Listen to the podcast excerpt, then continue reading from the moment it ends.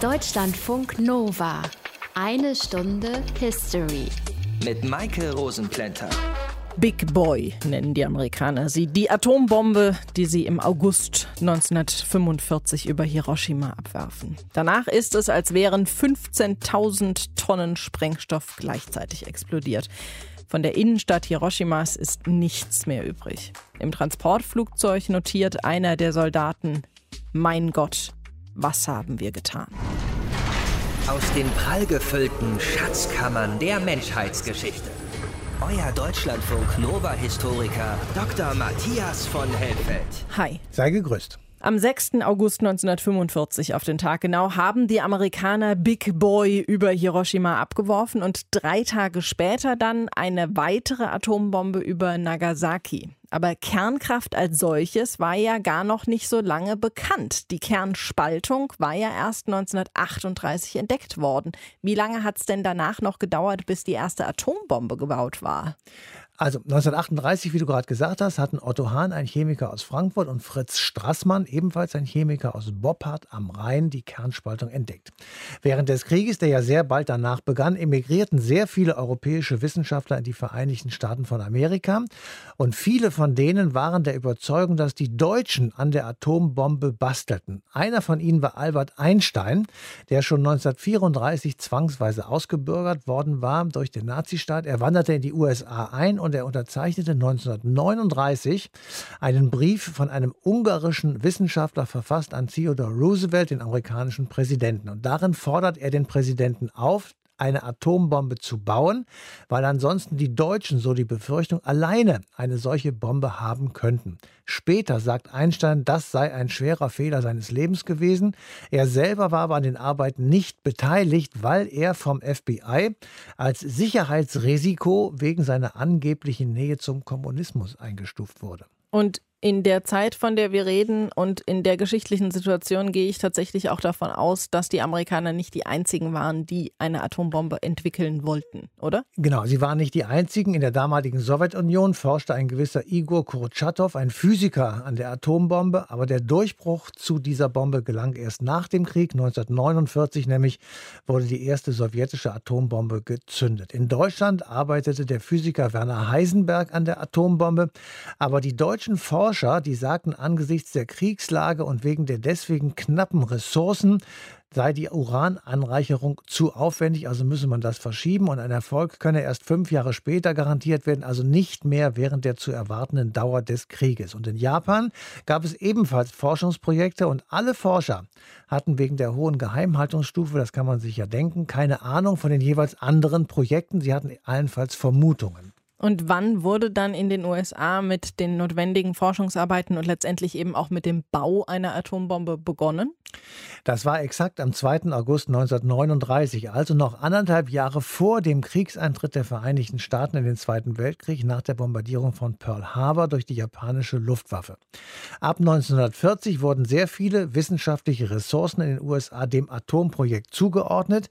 Im Sommer 1941 gab es dann erste Forschungsergebnisse und einen Tag vor dem japanischen Angriff auf Pearl Harbor ließ Theodore Roosevelt das S-1-Komitee bilden, das den Bau einer Atomwaffe leiten sollte. Und kurz danach stieß eben auch der berühmte Robert Oppenheimer dazu, 1904 in New York geboren, Spezialgebiet theoretische Physik und er wurde ab 1942 der wissenschaftliche Leiter des Manhattan Projects. Manhattan Project, das war der Deckname für das Forschungsprojekt zur Atombombe, oder? Und das war ein wahrhaft gigantisches Projekt. Da waren nämlich circa 150.000 Menschen daran beteiligt. Es war ein militärisches Projekt zur Entwicklung und zum Bau einer Atomwaffe. Hintergrund waren Spionageergebnisse aus Norwegen. Dort waren die Deutschen im April 1940 einmarschiert, hatten das Land besetzt.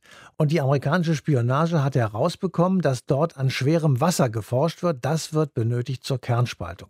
Im Sommer 1942 beobachten dann amerikanische Spione die Steigerung der Produktion von schwerem Wasser und sie befürchten, die Deutschen stehen kurz vor dem Durchbruch bei der Entdeckung der Atombombe und beim Bau der Atombombe. Und dann ging es richtig los im Manhattan Project. Und das ist jetzt, man denkt es kaum, benannt nach dem New Yorker Stadtteil, wo nämlich das Hauptquartier war. Also Bau einer Forschungsstadt in den Bergen von New Mexico, das war das berühmte Los Alamos. Und am 16. Juli 1945 fand der erste Test im Süden von New Mexico statt. Erfolgreich war dieser Test. Der neue amerikanische Präsident Harry Truman, Roosevelt war im April 1945 verstorben, bekam die Nachricht bei der Potsdamer Konferenz der Alliierten. Die war vom 17. Juli bis zum 2. August 1945. Er ordnet an, die Bombe einsatzbereit zu machen, aber nur unter seinem Kommando abzufeuern. Und dieser Befehl, dass das sozusagen auf ausdrücklichen Befehl des Präsidenten zu geschehen hat, der ist offenbar verschütt gegangen, falsch verstanden worden, nicht beachtet worden. Jedenfalls wurde er tatsächlich nicht berücksichtigt. Und trotzdem wurde dann kurz danach noch eine zweite Atombombe auf Nagasaki abgeworfen. Das war dann keine falsche Interpretation mehr. Innerhalb von drei Tagen haben die Amerikaner zwei Atombomben auf japanische Städte abgeworfen. Die erste auf Hiroshima, die zweite auf Nagasaki. Die beiden Bomben haben einen Krieg beendet und die Welt verändert. Esther Körfgen aus dem History Team berichtet. 2.45 Uhr. Auf der Pazifikinsel Tinian startet der amerikanische Bomberpilot Robert Lewis seine B-29 mit Ziel Hiroshima. Um 7 Uhr früh ertönten in Hiroshima wieder die Sirenen. Luftschutzwarte liefen durch die Straßen und riefen durch das Megafon Ke Kai Ke Ho Hatsure, Beginn des Voralarms. Es war ein wolkenloser Morgen, aber drückend warm. Das Thermometer stand schon auf 29 Grad. 7.30 Uhr. Die 15-jährige Michiko macht sich schnell ihr Frühstück. Eigentlich muss sie gleich zur Arbeit. Ob sie noch Hauptalarm geben? Nein, es handelt sich wohl um das gleiche Flugzeug, das in den letzten Tagen immer um diese Zeit kommt. Wahrscheinlich ein Wetterflugzeug. B-29 Co-Pilot Tom Feary bestätigt das später. Wir kriegen den Wetterbericht. Über Hiroshima war es klar. Also fliegen wir nach Hiroshima. Es war ein schöner Tag, wie gemacht, um eine Bombe abzuwerfen.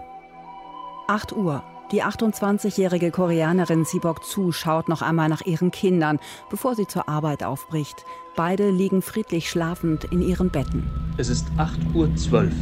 Wir fragen Captain Lewis, was er in diesen Minuten sah. Er sah die Stadt unter sich, den Fluss mit seinen Seitenarmen, die Straßenbahnen, und deutlich sein militärisches Ziel, das zweite Hauptquartier der kaiserlich-japanischen Armee. 8.14 Uhr. Kommandant Paul Tibbets gibt den Befehl, die Bombe fallen zu lassen. Das Flugzeug macht eine enge Kurve und entfernt sich mit Höchstgeschwindigkeit. Die Flakbatterien der Stadt feuerten nicht, da sie sich ihre Munition für den erwarteten Großangriff aufheben wollten. 8.15 Uhr. Die 15-jährige Michiko macht sich auf den Weg zur Arbeit. Zur gleichen Zeit detoniert über dem Stadtzentrum die Bombe, in einer Höhe von 570 Metern. Michiko sieht einen grellen Blitz.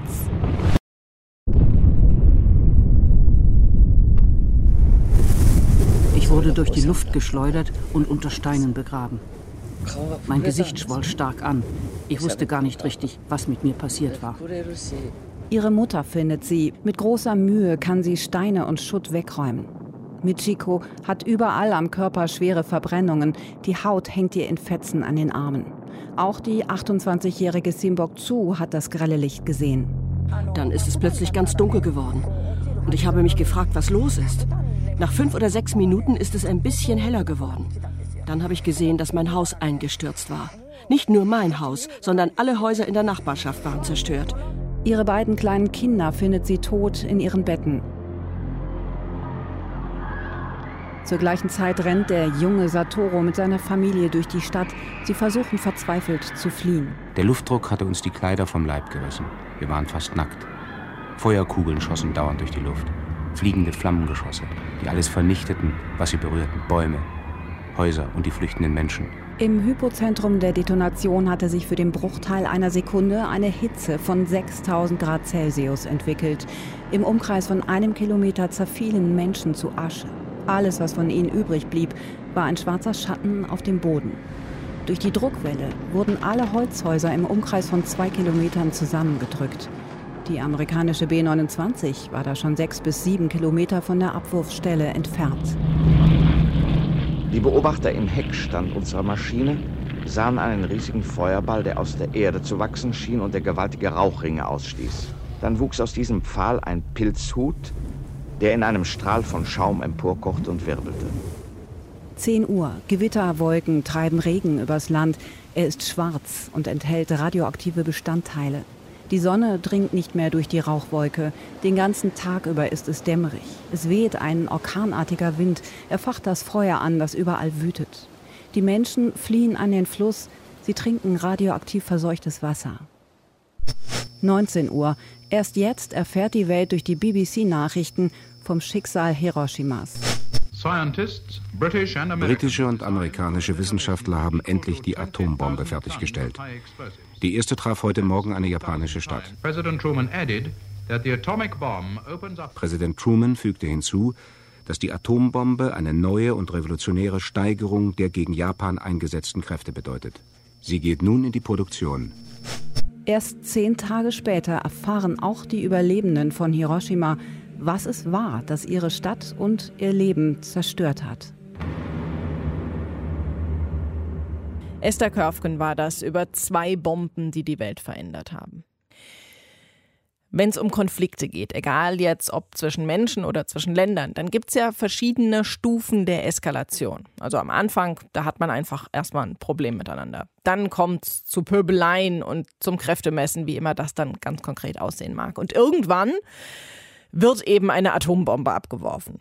Katrin Dräger hat sich mal eines dieser Konflikteskalationsmodelle vorgenommen und geschaut, wie es in der Beziehung zwischen den USA und Japan überhaupt so weit kommen konnte. Hallo, Frau Dräger. Hallo. Was ist das eigentlich für ein Konflikteskalationsmodell, das Sie für Ihre Untersuchung genutzt haben? Das hat äh, der Friedrich Glasel eigentlich für Kleingruppen und Organisationen geschrieben. Er ist Politik- und Wirtschaftswissenschaftler und hat ein neunstufiges Modell entwickelt. Äh, los geht's mit ersten Verhartungen und verkrampftem Umgang miteinander und das mündet dann irgendwann auf Stufe 9 in die totale Vernichtung. Wie kam er da drauf? Ähm, er hat äh, Kleingruppen und Organisationen beobachtet und aus deren Verhalten dieses Modell entwickelt. Dann kommen wir jetzt mal auf das konkrete Beispiel USA-Japan. Wie war das Verhältnis zwischen diesen beiden Staaten? Denn seit wann war das so zerrüttet? Oh, die hatten schon mal keinen guten Start. Los ging es äh, Mitte des 19. Jahrhunderts. Damals hatte die USA kolonialistische Ambitionen in Ostasien und Japan wollte aber von den Westmächten überhaupt nichts wissen, aus gutem Grund. Sie haben versucht, sich abzuschotten. Die USA sind dann mit vier Kriegsschiffen 1853 in die Bucht von Edo eingelaufen und das hat für mächtig Eindruck gesorgt bei den Japanern. Ihnen wurde aufgezwungen, sie hätten gerne ein Handelsabkommen, was ein ungleiches war und die Japaner haben dann zähneknirschend zugestimmt.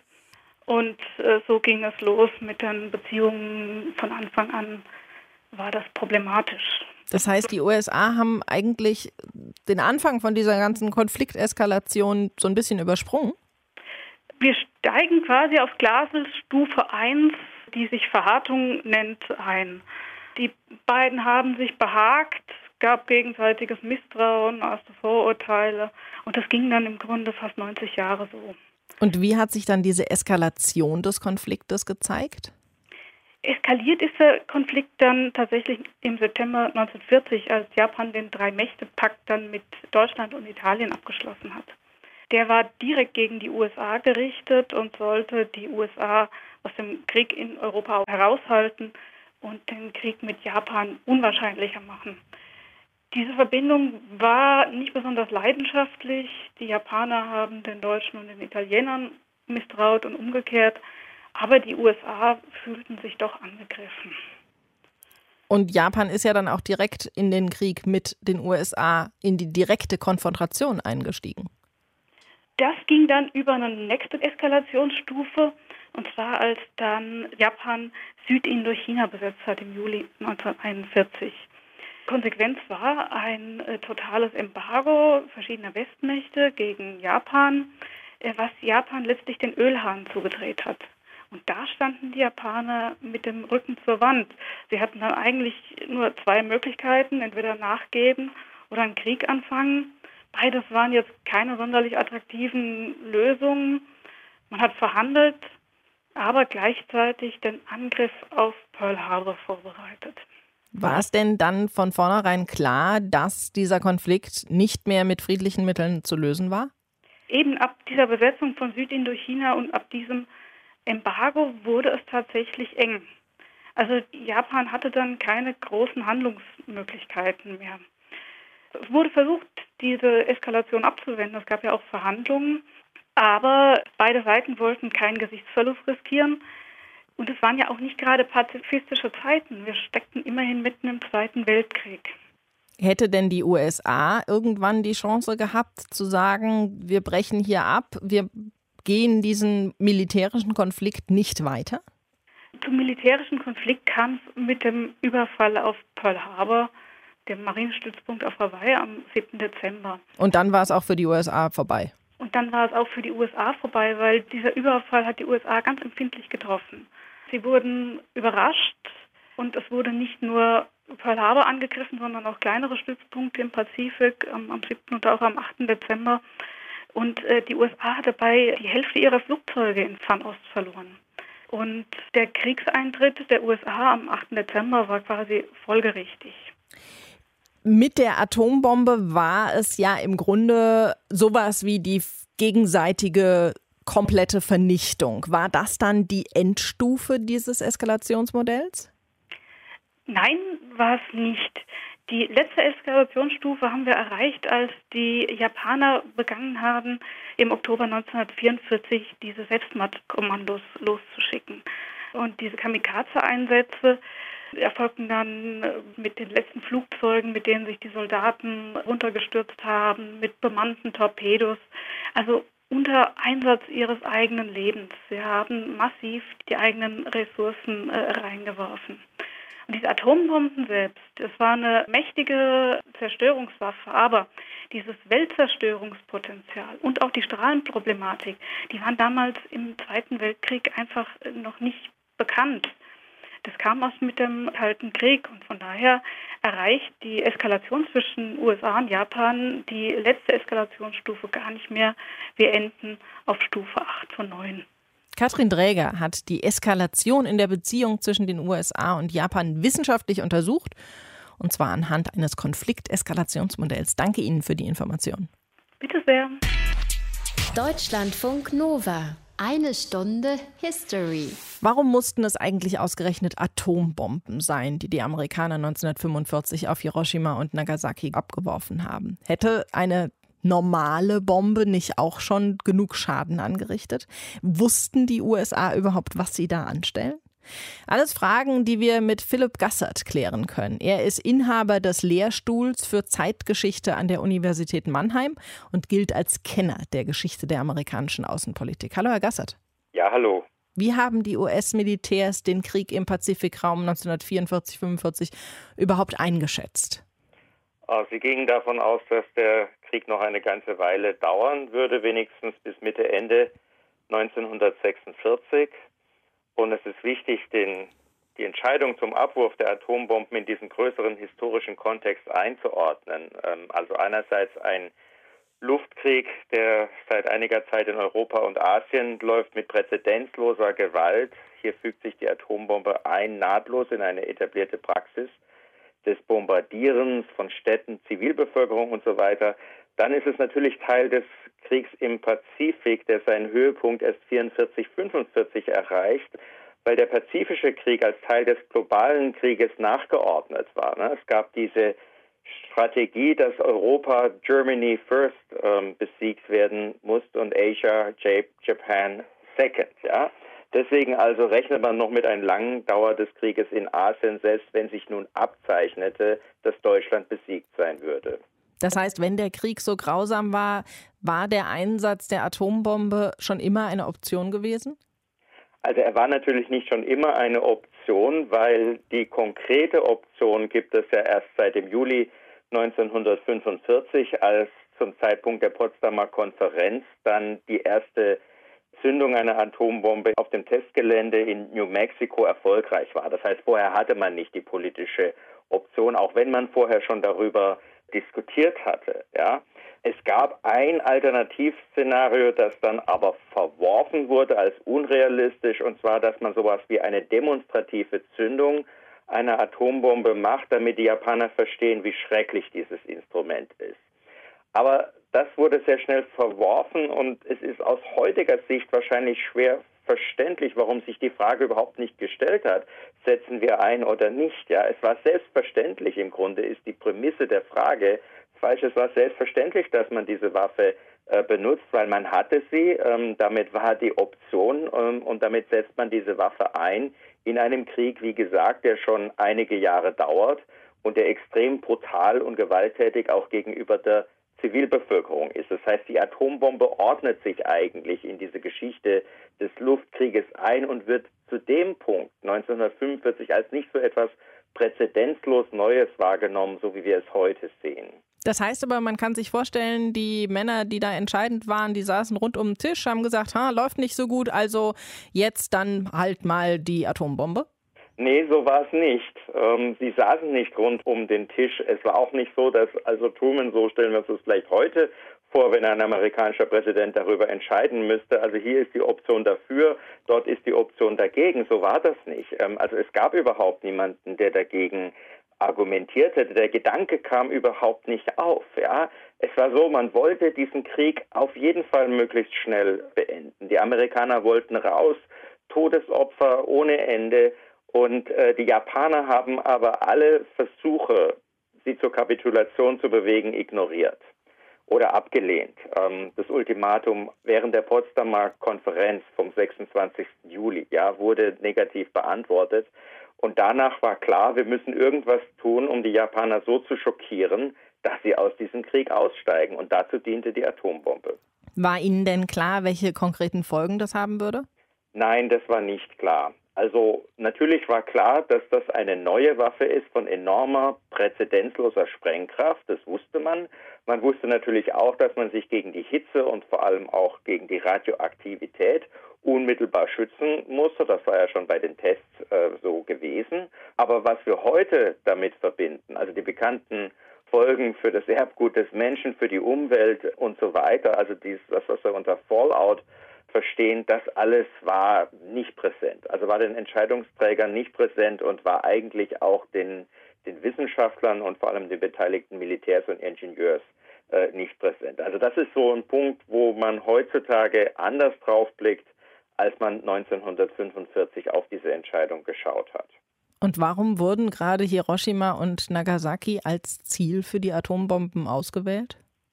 Äh, diese beiden Städte wurden ausgewählt aus rein militärischen Gründen. Also das Ziel musste eine bestimmte Größe haben. Es sollte innerhalb einer größeren Stadt liegen.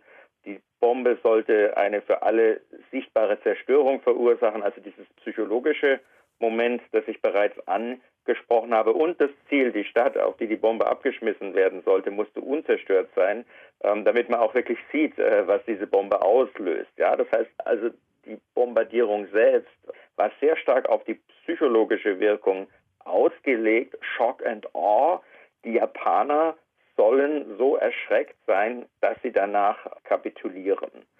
Es waren ursprünglich fünf Städte äh, genannt worden. Hiroshima war von Anfang an mit dabei. Nagasaki kam als Ersatzziel erst später hinzu, weil Kyoto, das ist ja die historische Hauptstadt Japans ausgeschieden wurde von dem Secretary of the War Henry Stimson. Er sagt, das ist ein so wichtiges religiöses, kulturelles und politisches Zentrum für die Japaner. Diese Stadt können wir nicht auslöschen. Und so kam aus verschiedenen Überlegungen heraus, die auch mit dem Wetter zusammenhängen, Reichweite des Radars, der Flugzeuge und ähnliches, kam es zu diesen beiden Städten Hiroshima und Nagasaki, die am Ende angegriffen wurden.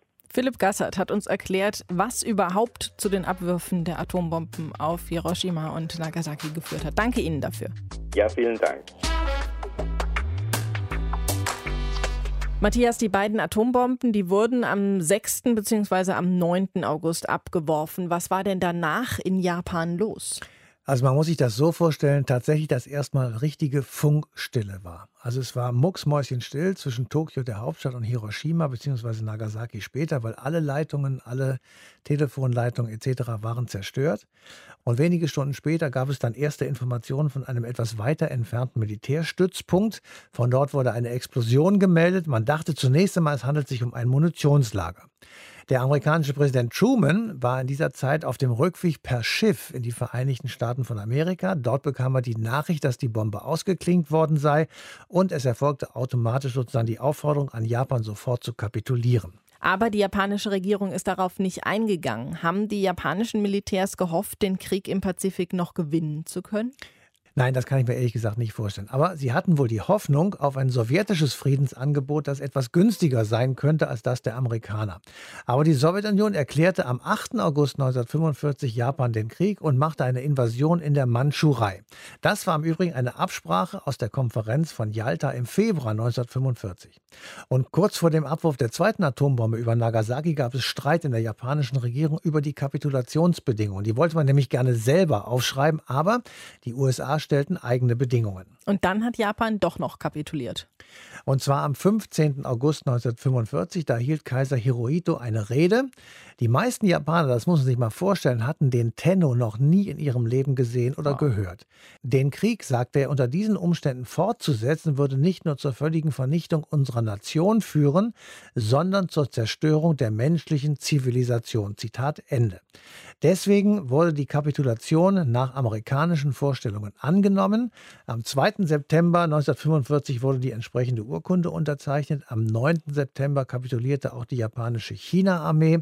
Am 12. September kapitulierte als letztes die Südostasien-Armee der Japaner in Singapur. Und damit war am 12. September 1945 der Zweite Weltkrieg endgültig und überall zu Ende.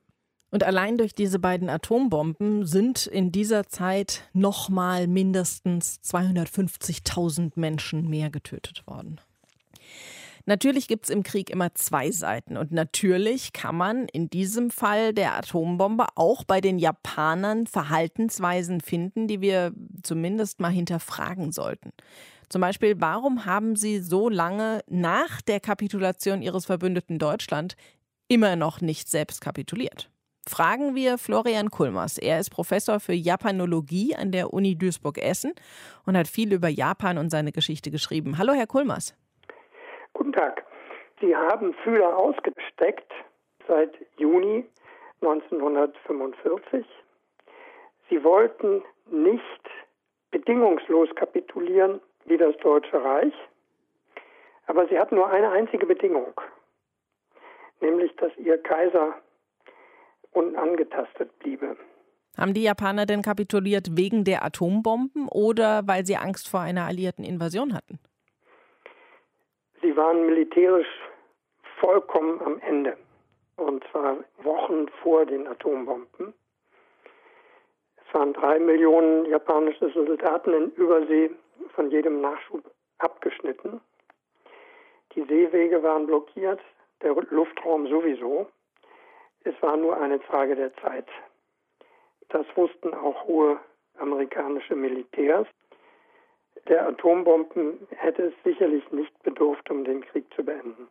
Was haben diese beiden Bomben 1945 in Hiroshima und Nagasaki denn angerichtet? Zunächst geschätzte 220.000 Tote auf einen Schlag. Also industrielle Massenvernichtung von Menschenleben in einem bis dahin völlig unbekannten Ausmaße. Zweitens, das Leben weiterer Hunderttausender wurde zur Hölle gemacht. Überlebender, die die Strahlenkrankheit bekamen, von der niemand wusste, was sie mit dem menschlichen Körper tut.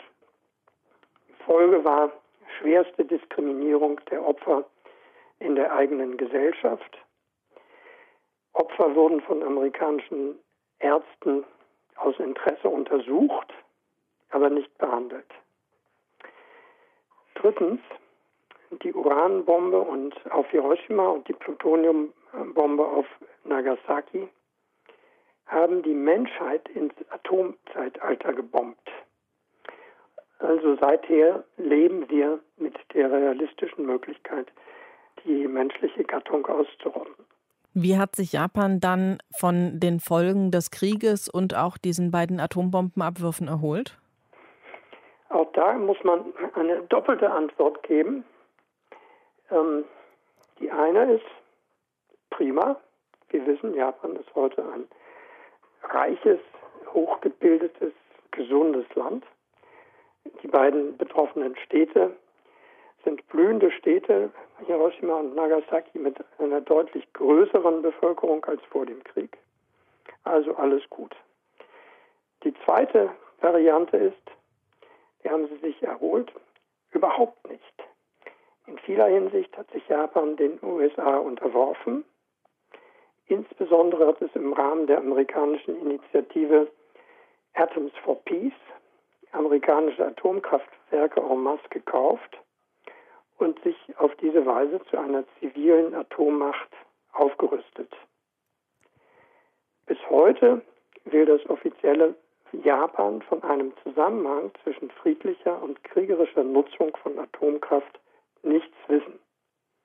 Es gibt eine Anti-Atom-Bewegung in Japan, die nach dem Erdbeben im März 2011 und dem Reaktorunfall von Fukushima stärker geworden ist. In der Regierung genießt sie keinerlei äh, Sympathie. Einen Zusammenhang zwischen Hiroshima und Fukushima herzustellen, ist absolut tabu. Das duldet die japanische Regierung nicht. Sagt Florian Kulmers. Wir haben darüber gesprochen, welche Gründe Japan hatte, nicht zu kapitulieren und wie das Land dann mit den Atombombenabwürfen umgegangen ist. Danke Ihnen dafür. Diese zwei Abwürfe von Atombomben, die sind zwar mittlerweile 75 Jahre her, aber natürlich nicht vergessen. Wie sich das moderne Japan an die Atombombenabwürfe erinnert und welche Rolle sie heute noch spielen, das kann uns Katrin Erdmann erzählen. Sie ist die ARD-Korrespondentin für Ostasien und lebt selbst auch in Japan. Hallo Katrin. Hallo. Wie sehr ist Japan heute noch von den Atombombenabwürfen geprägt? Also das ganze Land ist ja sehr pazifistisch geprägt. Also Friedenserziehung zum Beispiel spielt in den Schulen durchaus äh, eine relativ große Rolle. Ähm, dieses Ereignis oder diese beiden Ereignisse haben sich auf jeden Fall ins kollektive Gedächtnis eingebrannt. Jetzt ist natürlich die Frage, wie dieses Erbe weitergetragen wird, weil natürlich die Opfer der ersten Generation langsam versterben. Das wird jetzt äh, schon nochmal interessant. Man muss zugleich auch sagen, dass es in der Erinnerung von damals vor allen Dingen auch ein bisschen darum geht, diesen Opfermythos aufrecht äh, zu erhalten. Da zielt man auch auf die Jugend, zum Beispiel durch sehr beliebte Anime-Filme, wo man sich immer eben als Opfer darstellt. Wird denn irgendwie an die Atomabwürfe erinnert? Gibt es irgendwas im öffentlichen Raum zu sehen? Also es gibt natürlich die beiden äh, Museen in Hiroshima und in Nagasaki. Ähm, das erste wurde auch vergangenes Jahr komplett neu gestaltet und es gibt auch verschiedene Ausstellungen in anderen Städten, die sich dann mit dem Thema Zerstörung, Krieg, Leben im Krieg auseinandersetzen, auch mit Fotos, Filmen und äh, immer mal wieder auch Augenzeugenberichten. Aber wenn man so über die Straßen läuft, sieht man das nicht irgendwie präsent auf der Straße für jeden sichtbar. Nee, das auf jeden Fall nicht. Und man darf natürlich auch nicht vergessen, auch in Japan gibt es Corona. Also es ist tatsächlich so, dass es erhebliche Zugangsbeschränkungen auch zu den einzelnen Museen gibt. Ne? Man muss sich also immer vorher anmelden, was für die Museen, die natürlich von den Eintrittsgeldern auch abhängig sind, jetzt, äh, sage ich mal, in so einem Jahr auch wirklich bitter ist. Ne? Auf einer ganz anderen Ebene. Nach dem Ende des Zweiten Weltkriegs war Japan ja dann von den USA besetzt und durfte natürlich auch erstmal keine eigene Armee haben, so wie es ja in Deutschland auch war. Dann haben die USA aber relativ schnell darauf gedrängt, dass Japan sogenannte Selbstverteidigungskräfte wieder bekommt. Was ist das und warum war das den USA damals so wichtig? Also es ging schon immer darum, dass das Land sich auf jeden Fall äh, selbst wieder bewaffnet. Das war eben äh, natürlich, wie du auch sagst, verboten, weil sie ja den Krieg äh, verloren hatten. Aber natürlich ging es auch darum, dass man sich selber verteidigen kann im Falle eines Angriffs. Es gibt ja immer diese potenzielle Gefahr durch Nordkorea. Aber natürlich passierte das alles immer und passiert auch noch heute in enger Abstimmung mit den USA. Und seit 2011 dürfen die japanischen Streitkräfte auch wieder Waffen besitzen, die sie selbst für einen Angriff nutzen könnten. Ja, also man muss eigentlich sagen, dass diese, diese etwas offensivere Ausrichtung im Prinzip auch schon vorher ähm, äh, stattgefunden hat. Also äh, unter dem früheren Präsidenten Koizumi, da gab es Einsätze, die von den USA geführt wurden, an denen sich aber die japanischen Streitkräfte beteiligt haben, also die Selbstverteidigungskräfte. So waren sie im Irak und in Afghanistan und haben dann auch in Djibouti 2011 erstmals eine eigene Militärbasis gebaut. Der Auslöser für diese etwas offensivere Sicherheitspolitik war war übrigens ein Zwischenfall vor den von Japan verwalteten Senkaku-Inseln. Mit denen streitet sich das ja um China. Und da ist ein chinesisches Fischerboot mit einem Schiff der japanischen Küstenwache kollidiert. Ja, und ansonsten muss man sagen, also die militärische Abschränkung soll auf jeden Fall ausgebaut werden. Das Ziel ist angeblich eine Stabilisierung in der Region. Und man kann auch sagen, inzwischen, gerade jetzt eigentlich vor ein paar Tagen, hat man das sehr gut sehen können, äh, wird man ein bisschen selbstbewusster, ja, auch äh, natürlich dadurch, dass man ja wirtschaftlich auch erfolgreich war über viele Jahre. Also diese Zusammenarbeit mit den USA hat man jetzt in einem wichtigen Punkt gestoppt, nämlich beim Raketenabwehrsystem. Man könnte sagen, es ist vielleicht auch ein bisschen eine Neuausrichtung jetzt äh, der Sicherheitspolitik festzustellen. Hier in Deutschland wird die Zeit des Zweiten Weltkriegs, die Zeit des Nationalsozialismus und alle ihre Folgen ja sehr intensiv aufgearbeitet, vor allem eben auch im Geschichtsunterricht und auch danach. Wie ist das in Japan? Kann man sagen, die Japaner haben die Atombomben und die Folgen verarbeitet, aufgearbeitet? Also ich war ja gerade in Hiroshima und habe dort auch mit Schülern und äh, Schülerinnen gesprochen und auch mit vielen Überlebenden. Und es ist tatsächlich so, dass ganz viele ganz neidisch Richtung Deutschland gucken und sagen, Mensch, was Deutschland macht, das müssten wir auch machen. Also gerade die Opfer sagen das. In der Schule hingegen sieht es ganz anders aus. Also da hat mir die Schulleiterin gesagt, also das ist politisch nicht gewollt, diese Aufarbeitung. Also auch, dass man den Krieg begonnen hat, dass man Aggressor war, dass man über viele Menschen viel Leid gebracht hat. Die kaiserlichen Truppen waren ja sehr brutal. Und man muss auch sagen, die Opfer von damals, die Strahlenopfer, die ja einerseits als Opfer verkauft wurden, also Japan hat die so als Opfer verkauft, ist ja auch verständlich, aber innerhalb des Landes wurden sie ja sehr stigmatisiert. Also sie wurden sehr diskriminiert. Und ähm, da gibt es einige, die sagen, ja, da hat sich eigentlich bis heute nichts geändert und die Aufarbeitung hat einfach überhaupt nicht stattgefunden. Und man sieht auch nicht, dass sich daran jetzt was ändert. Ich habe ja eingangs gesagt, dass es eine neu gestaltete Ausstellung in Hiroshima gibt. Und da sagt man, ja, man widmet sich jetzt mehr den Opfern. Aber tatsächlich sind es vor allen Dingen die japanischen Opfer. Also die koreanischen Opfer, die haben also eine Mini-Ecke, die man fast übersieht. Und dann habe ich gefragt, ja, warum ist das so? Ja, nee, also von denen haben wir ja äh, keine Überreste und nichts. Aber da habe ich mit einem anderen Experten gesprochen, der hat gesagt, na ja, die wird es schon geben, aber da hatte man offenbar kein Interesse daran. Koreanische Opfer, weil die Länder so nah aneinander sind oder äh, wieso? Nein, Japan hatte ja damals Südkorea, das war ja natürlich noch Korea, kolonialisiert 1910. Also zum einen kam aus wirtschaftlichen Gründen, weil man ihnen in Korea die wirtschaftliche Grundlage entzogen hat, viele nach Japan. Dann zum Zweiten, äh, weil sie politisch aktiv waren und untertauchen wollten. Und die dritte Gruppe sind Zwangsarbeiter gewesen. Und zum Beispiel in Hiroshima oder beziehungsweise von allen Atombombenopfern waren 10 Prozent Koreaner und Koreanerinnen. Und die haben sehr viele Jahre gekämpft für alle, die zurückgegangen sind später nach Korea, nach Südkorea dann äh, vor allen Dingen, dass sie auch entschädigt werden. Also letztendlich hat es erst 2015 zum Erfolg geführt, beispielsweise. Das wäre ja dann auch ein eigenes Kapitel, was Japan noch aufarbeiten müsste, in Anführungszeichen. Auf jeden Fall, ja. Mhm. Wie Japan heute mit den Atombombenabwürfen und den Folgen umgeht, das hat uns die ARD-Korrespondentin Katrin Erdmann erklärt. Danke dir. Sehr gern. Wir sind am Ende dieser einen Stunde History angelangt und haben ja eben schon einen Blick in die Gegenwart geworfen bleiben wir einfach dabei. Matthias, die Bombenabwürfe, die sind jetzt 75 Jahre her. Sie haben den Zweiten Weltkrieg beendet, aber natürlich auch unglaubliches Leid ausgelöst. Kannst du dir vorstellen, dass heute nochmal sowas passiert?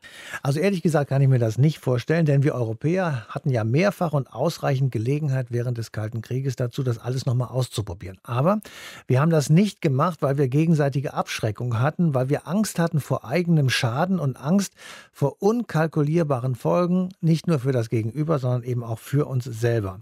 Und diese Ängste haben verhindert, glaube ich jedenfalls, dass irgendjemand in Europa oder der Welt noch einmal auf den atomaren Knopf gedrückt hat. Und ich glaube auch, dass bei vielen Menschen und vor allem auch Regierungen der Einsatz von Atomwaffen heutzutage nicht mehr so richtig vorstellbar ist. Auch weil die beiden Bomben, die in Japan abgeworfen wurden, ein mahnendes Beispiel sind, oder? Ganz sicher. Weil bis in unsere Zeit hinein sterben Menschen an den Folgen dieser Bombenabwürfe. Das ist so ähnlich wie die Folgen des Napalm-Einsatzes der US-Streitkräfte in Vietnam. Das Leiden ist unübersehbar und es dauert über viele, viele Generationen. All das wirkt, hoffentlich für immer, abschreckend. Dein Wort in besten Gehörgang auch immer. In der nächsten Sendung geht es um die Pilzköpfe. John, Paul, George und Ringo. Oder auch die Beatles. Und um ihren ersten Auftritt in Hamburg 1960. Euch bis dahin, yeah, yeah, yeah. Habt eine schöne Zeit. Macht's gut. Deutschlandfunk Nova. Eine Stunde History. Jeden Montag um 20 Uhr. Mehr auf deutschlandfunknova.de.